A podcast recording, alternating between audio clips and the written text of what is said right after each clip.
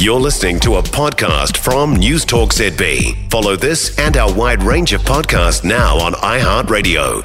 Now, in a wild example of how expensive public transport is, get a load of this. Auckland ratepayers have found out today they could be stung with an estimated $220 million every single year to run and maintain the City Rail link when this thing opens in 2026. And another problem, there are delay there's a potential for a delay. There's only a 50-50 chance the project will actually be opened on deadline in November 2025. Auckland Business Chamber CEO Simon Bridges is with me now. Hey Simon.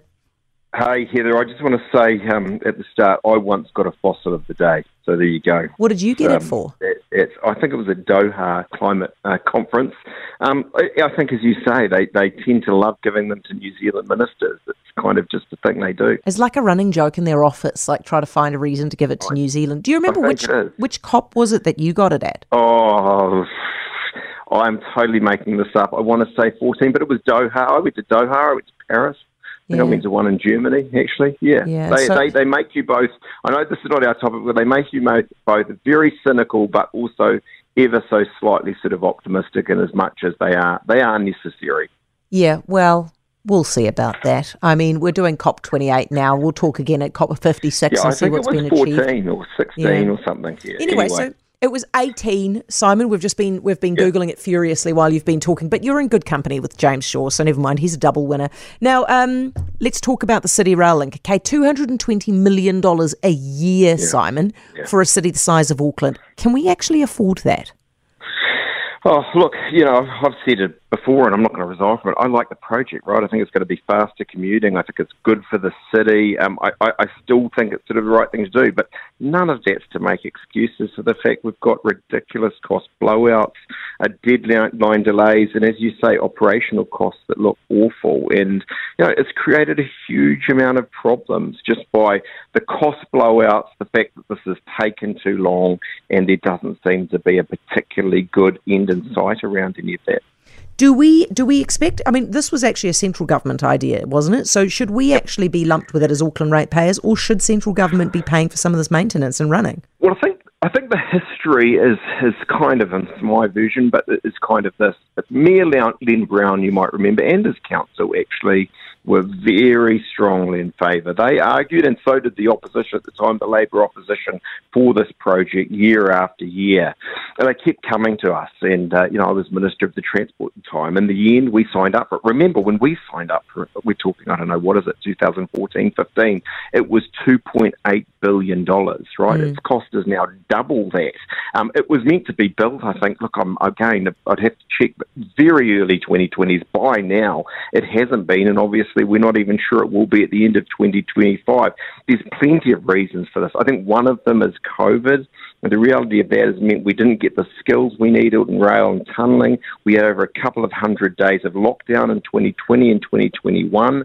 Um, but those delays added a significant chunk of the cost. But you know, it, it still seems to be going on. And I think I think the bigger picture here is we need to have, I hate to say a conversation, but a conversation really. This is the most expensive, slowest project like for like in the world. Unless we say we're not going to build any more big infrastructure projects, and we do need a tunnel across the harbour, we probably will need some form of rapid transit at some point of time. How the hell can we do that quicker, cheaper, better? Who do you reckon was the transport minister who signed us up to this? Well, you know who it was. It was me. it was me. Do you have any regrets, Simon? And John Key, I don't regret the project, but I think the reality of it is, you know, probably better built business cases, better processes, better private sector involvement. And as I say, look, I just think we've had now a period of years where the management of it, especially through COVID, hasn't been good enough people will like the project. It will add a lot to Yeah, but geez, I mean, I, not to make excuses. It's going to cost, cost your family. It's going to cost your family probably about five hundred bucks every single year to run a thing, whether you use it or not. That's a lot of money. Did you realise when you were signing up to it that it would cost the city that much to run?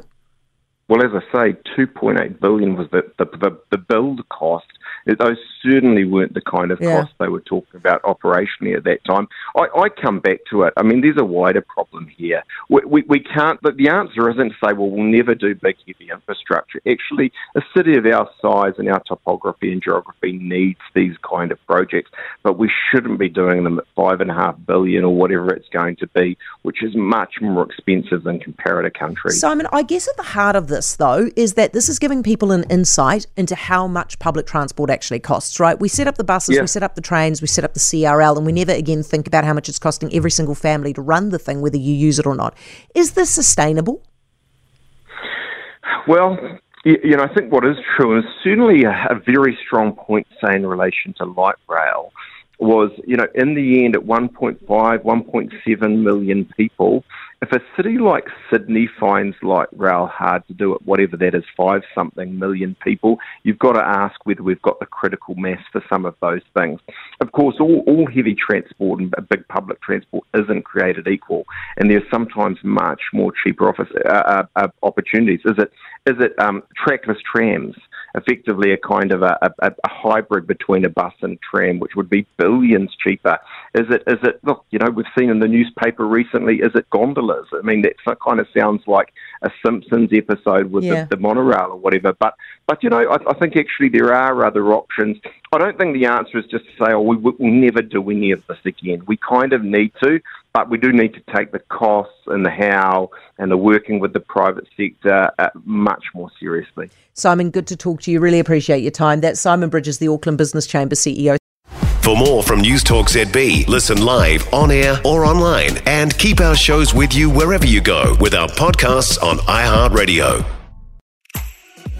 If you enjoyed this podcast, you will love our New Zealand Herald podcast, The Little Things, hosted by me, Francesca Rudkin, and my good friend Louise Airy. We focus on all the little things that you can do to make a positive impact on your life and to cut through the confusion from the health and wellness industry. Join us every Saturday to hear from the experts for all the tips and advice you need. Just search The Little Things on iHeartRadio or wherever you get your podcasts.